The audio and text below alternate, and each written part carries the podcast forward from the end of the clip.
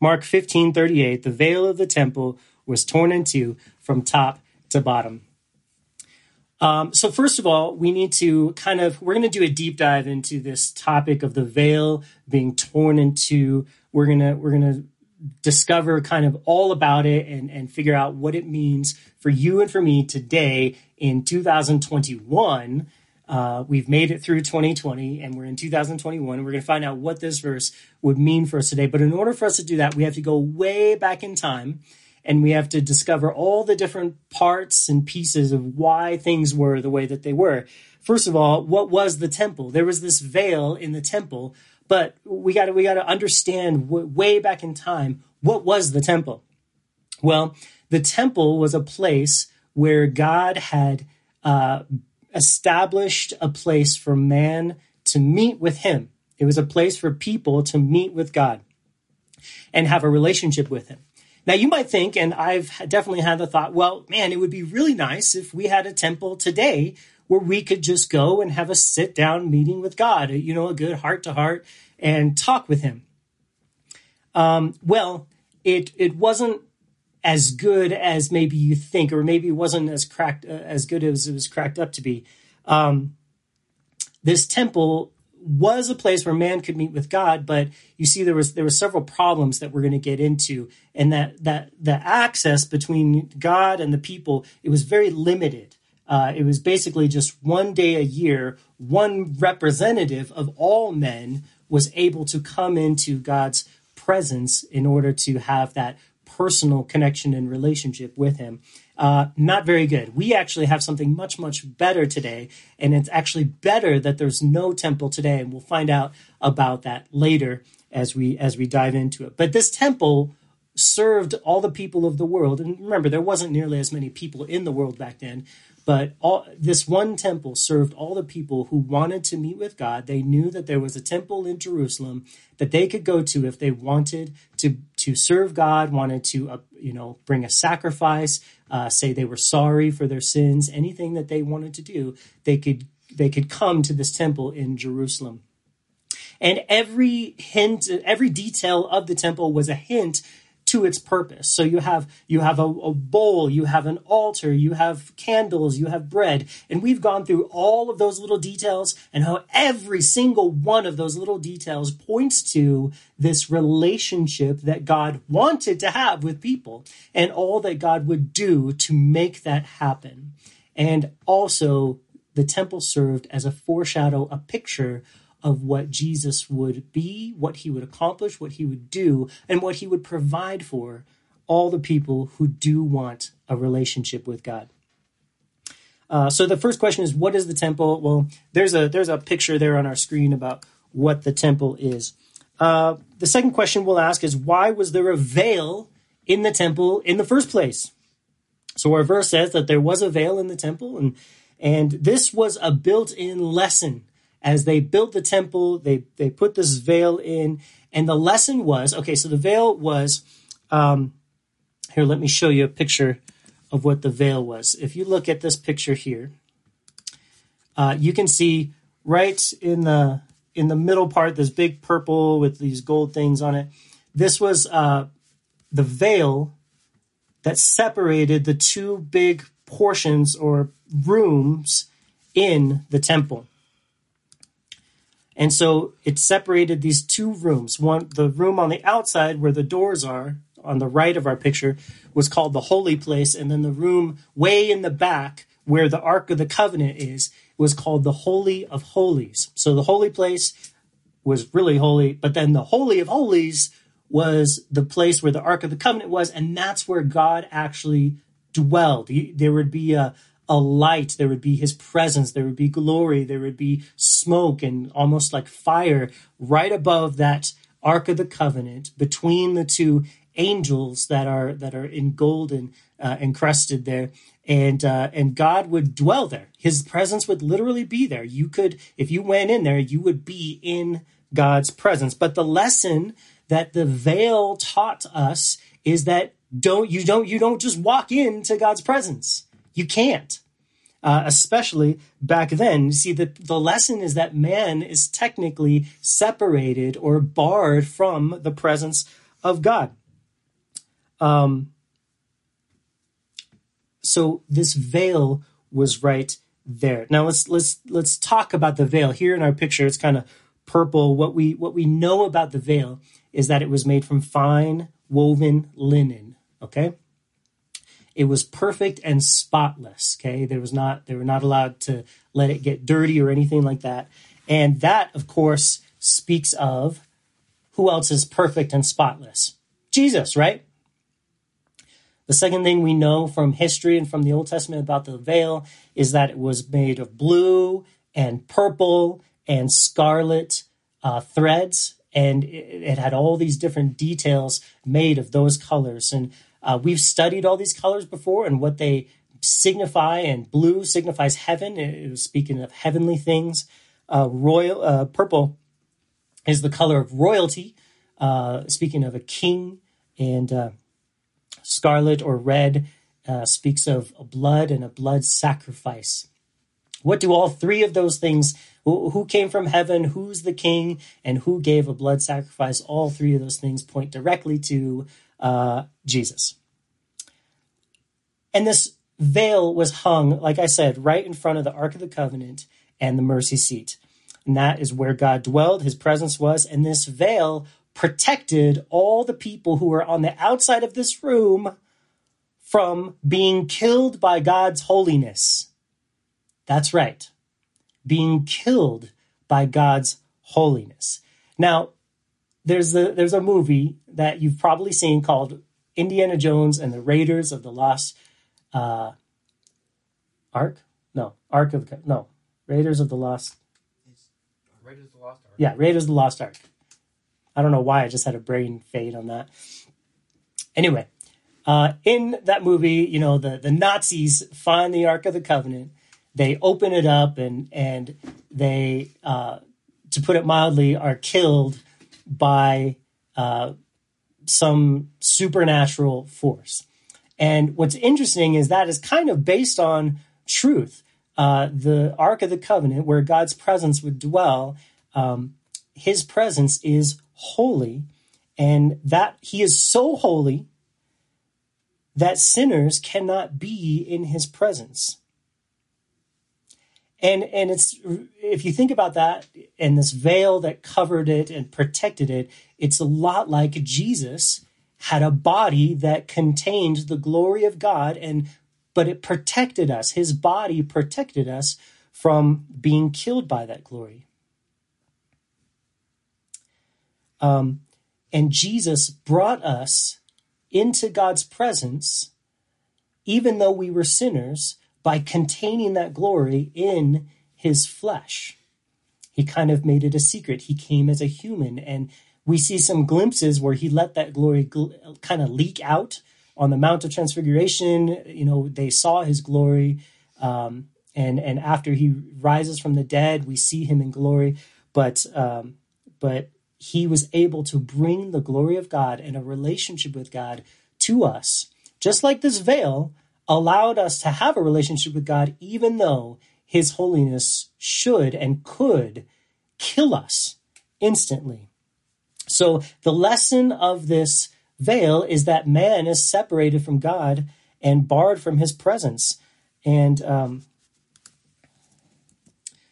so, so the priest would come and they would um, they would do things in the outer room that was called the holy place, and they would be safe and protected from God's presence, even though they were still sinners. So l- let me explain what this means. God is holy, and that word holy means there's no sin, no spots, no anything wrong with Him. But the truth is, we are not holy. We have sinned, and uh, and so just the basic principle of the universe is that what is holy cannot let what is not holy into its presence or it won't be holy anymore.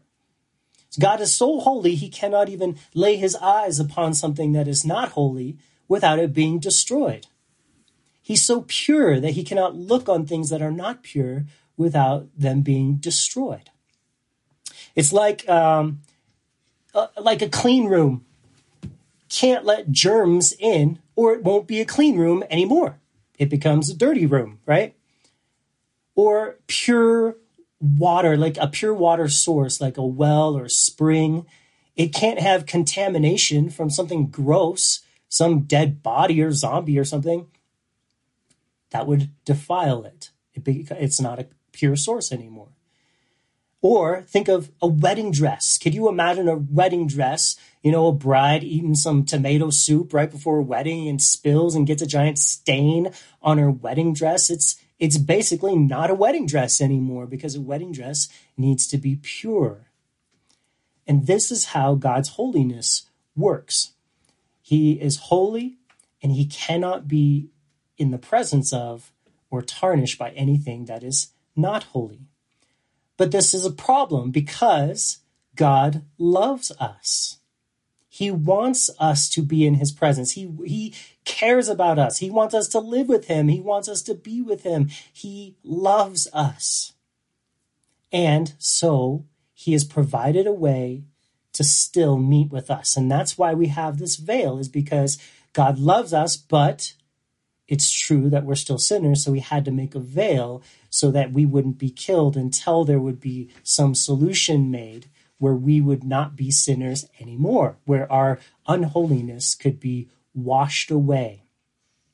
And so once a year, a high priest would enter the presence of God on a day called Yom Kippur. And on that day, the priest would make all these sacrifices and they would sprinkle blood all over him and all over the sacrifices and all over the things in the altar, uh, in the temple. And then the priest would the priest would bring some of that blood and he would sprinkle it on in he would come into God's presence sprinkle it on the ark of the covenant and he would have a, he would be able to stand in God's presence because of blood because of blood. Not just any blood special blood from a spotless lamb. And that was a foreshadow of who Jesus would eventually be the spotless lamb for us. So that's the history of this veil. There are stories of high priests going in behind the veil and uh, not placing their faith in God, not having the blood, being immoral, and they would they would fall down dead immediately. And it, there are there are even stories that they would tie a rope around the high priest's ankle so that if he went in and dropped down dead, they would be able to get his body out without it just rotting in there and defiling the, the temple any more than it already had. Um, so let's let's get back to our verse now and let's analyze it and see what we can discover in it. So Mark 15:38 says that the veil of the temple that we just studied, and we understand both those items, was torn in two from top to bottom. So um, so the veil was torn in two from top to bottom. Okay. Now that, what that means very easily is that God did it. God did this, not man. Okay. No human could rip this veil. This veil, I tried to find a picture to, to symbolize this or to show you guys this, but this veil was 18 inches thick. Now imagine trying to rip, you know, you've seen those guys, those strong men trying to rip a, a phone book you know, which at most is maybe three inches, two inches, three inches thick. Imagine trying to rip something that's 18 inches thick. Um, no human obviously could do this. Um, ob- and obviously, it's 30 feet tall. That is three stories tall. And it was ripped right in half from top to bottom. And the only conclusion is only God could do this. If man had made the way to God, into God's presence, then this veil would have been torn from bottom to top. But it's not. It's torn from top to bottom.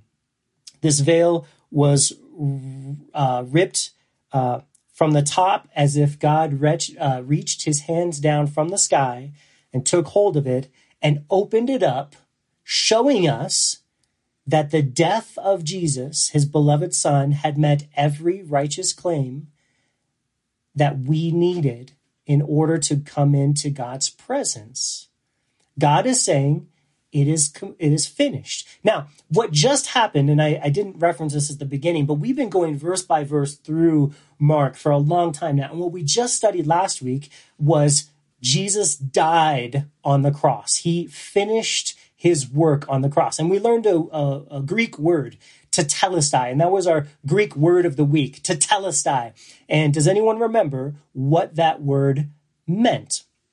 It was a word that you would hear and you would see printed on receipts back in that day and it was it was used in trading and stuff and when someone paid their bill they would mark that uh, receipt with the words tetelestai which meant paid in full paid in full and when jesus died the last thing he said was to tell us tetelestai it is finished or it has been paid in full. And today, the first thing that happens, God accepts Jesus' payments. Jesus dies and God reaches down from heaven. He takes the veil and he tears it in two.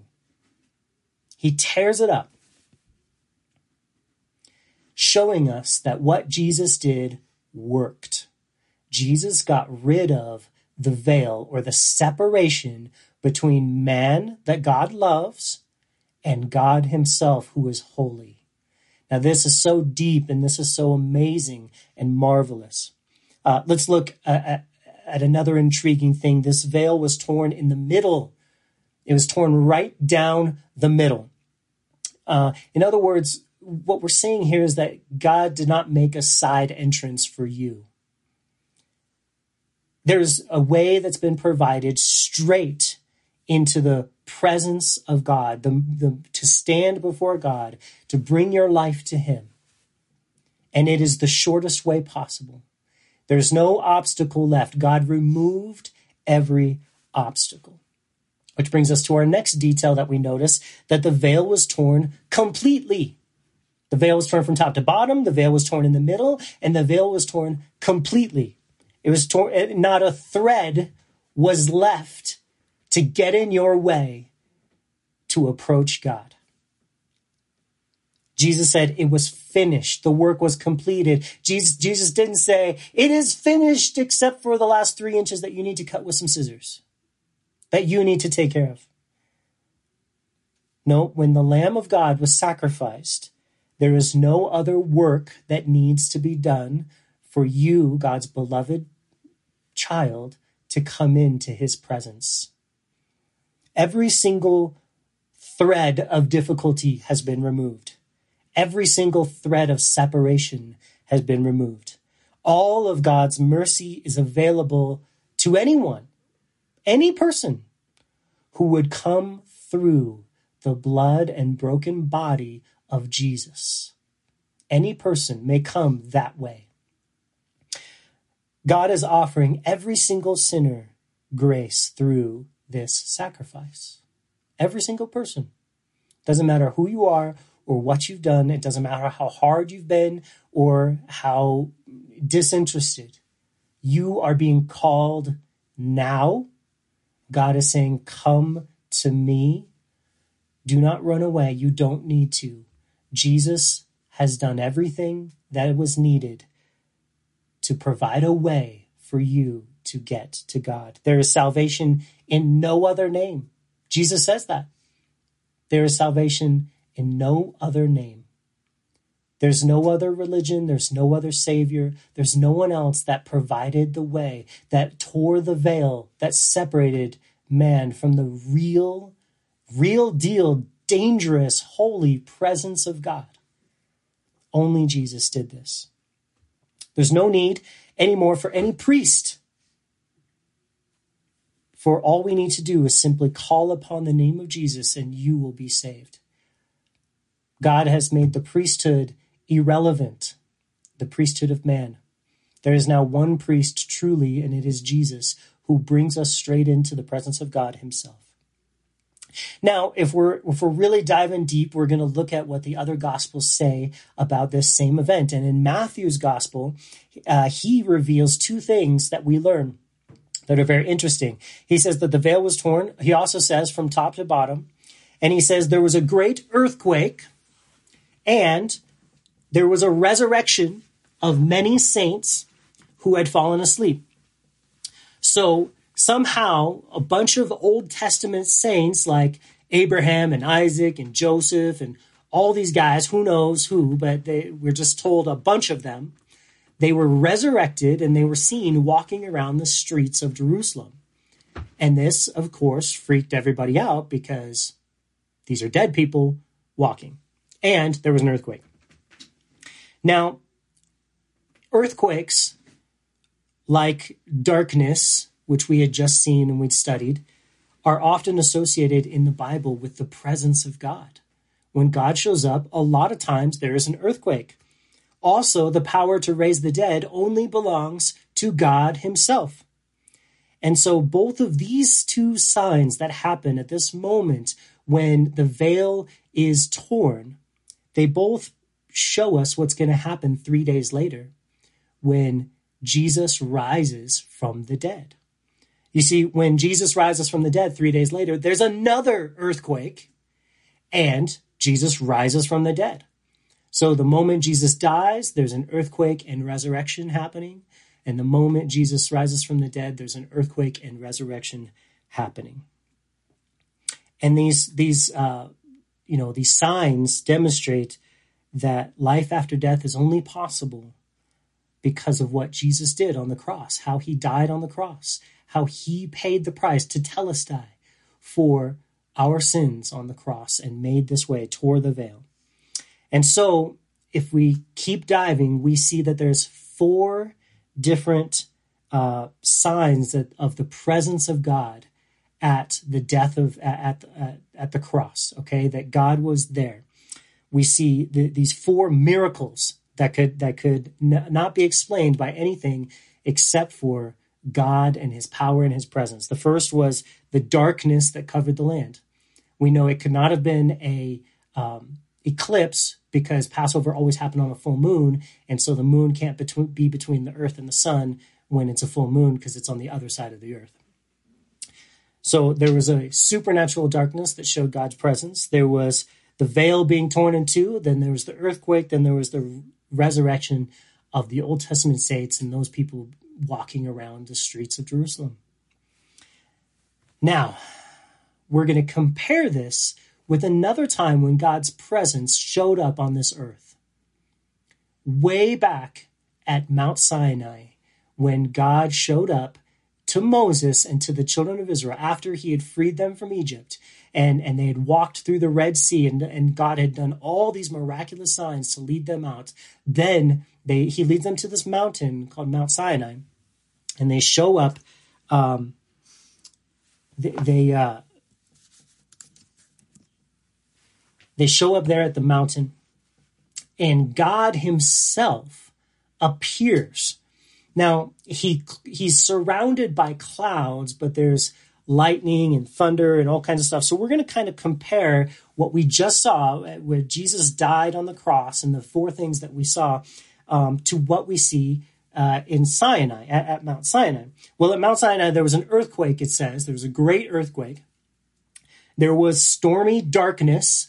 So this darkness, just like the darkness that we saw uh, over the whole land, and uh, and it's very very interesting what happened on that day. So the the purpose of this presence, God was introducing Himself personally to the people and to Moses, and He was giving them something called the law. He was giving them the law, and this was going to be the basis of their relationship with Him for the next couple thousand years until Jesus would come. And because God was giving a law, he was showing the people that they were sinful and what his standards were. And his standards are perfection. If you follow those 10 commandments, you are perfect, but no one can do that. We've all sinned and fallen short of that glory of God. And so this, the, the, the, the, he gave this law. And so that necessitates that he also give a veil Okay, so the first veil that we see is the veil over Moses' face. And then as God continues to teach them and to invite them into his presence, he sets up a tabernacle. And in that tabernacle is a veil that separates his presence from the people. And then as they get into the land, they build a temple. And in the temple, there's another veil. There's always a veil. And this veil always separates God from the people. as long as there is a law. The law is given first, and the law necessitates that there is a veil. Because if you know the law, then you know you're a sinner and you know that you're separated from God. This is the problem. This is a wonderful problem that has a wonderful solution. This law that that God gave the first time that He showed up to the people in in uh, Sinai there in Egypt. What happened on that day is three thousand people died. Three thousand people died the day that God gave the law. Remember, Moses came down the mountain and eh, he saw the people were dancing naked around a calf and worshiping, you know, this golden calf and saying, This is the God that led us out of Egypt. And Moses is like, Guys, such a mess. And it says that 3,000 people died on that day, being, you know, because of an earthquake and being swallowed up in the earth, the crazy stuff.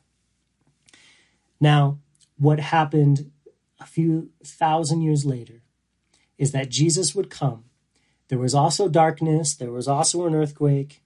But this time, instead of the veil being given, instead of a veil being established, instead of the separation being established, the opposite happens. This time, the veil is torn. This time, you know, at the first time, the law and its penalties were given by God. But this time, when Jesus came, the law, all of our breaking of the law is forgiven we are forgiven for by what Jesus did, by the lawgiver. He doesn't throw away the law. The law still is the law. It can still tell us that we stink at being good people. It can still tell us how far short we fall. But what Jesus did when he died on the cross is he forgave, truly forgave all our transgression, all of our sin everything we've done to break God's law. So at Sinai, law was given. At Calvary, law breaking was forgiven. Forgiven. So let's reset. Let's think again. Jesus dies on the cross, and the very next thing that happens is amazing. The veil is, is torn in two.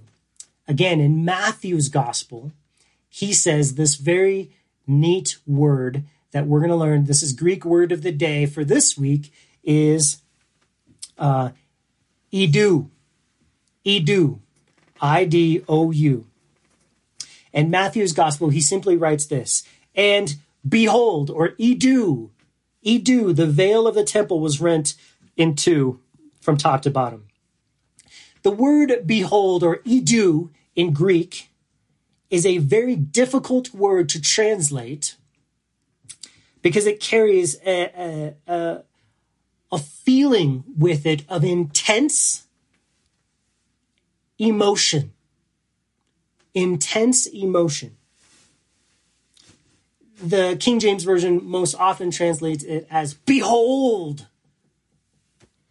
Uh, but in our contemporary world, it might better be translated wow, or OMG, or dude, or check it out.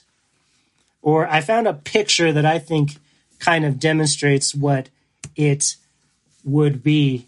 And that's my, that's what I think. If, if a picture was Idou, that's what the picture would be.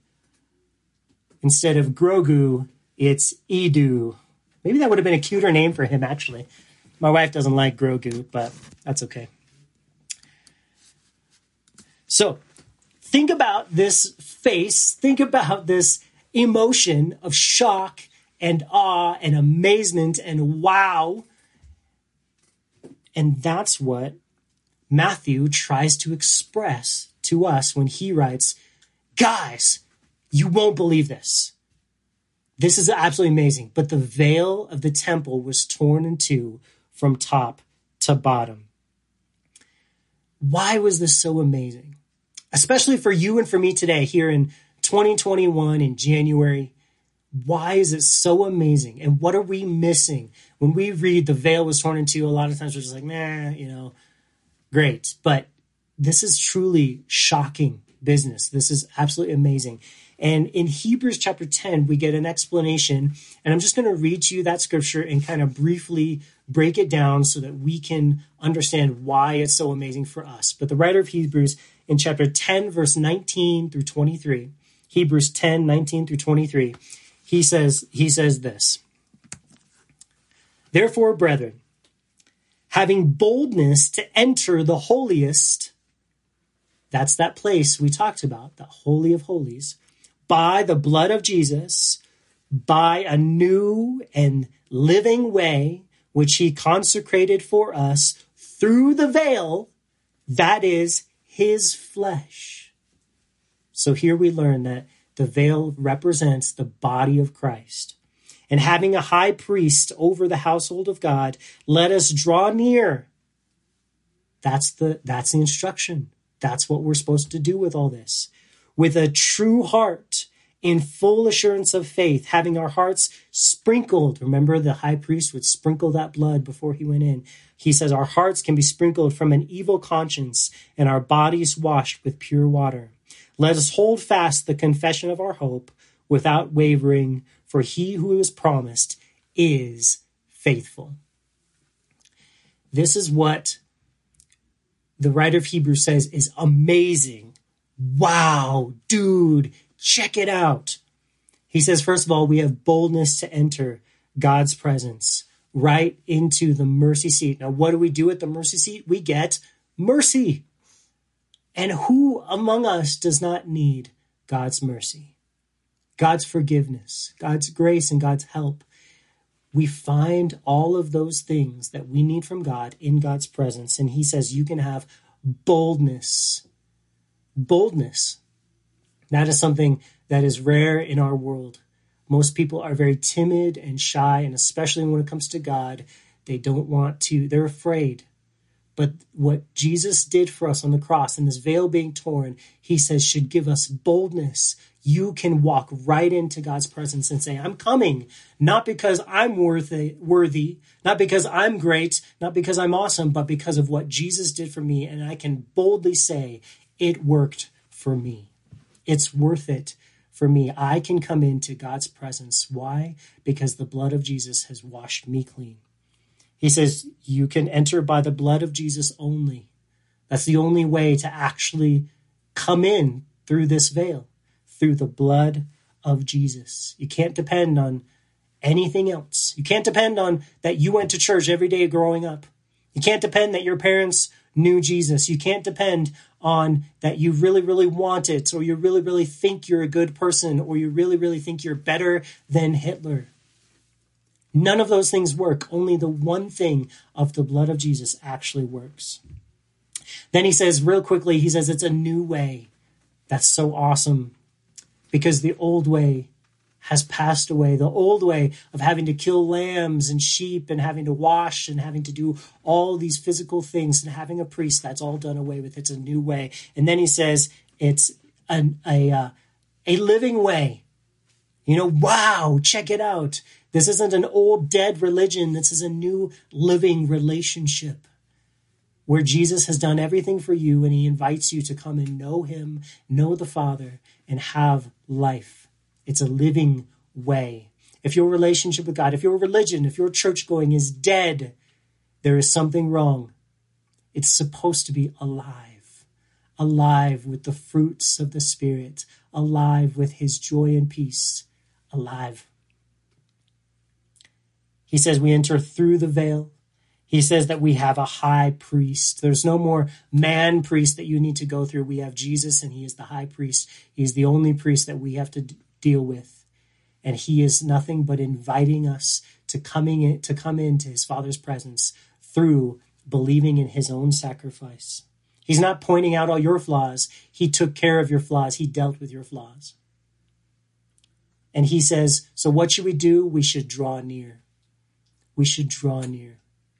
And this is convicting when we spend so much time not drawing near. We waste so much of our life choosing to be distant from God when we don't have to be.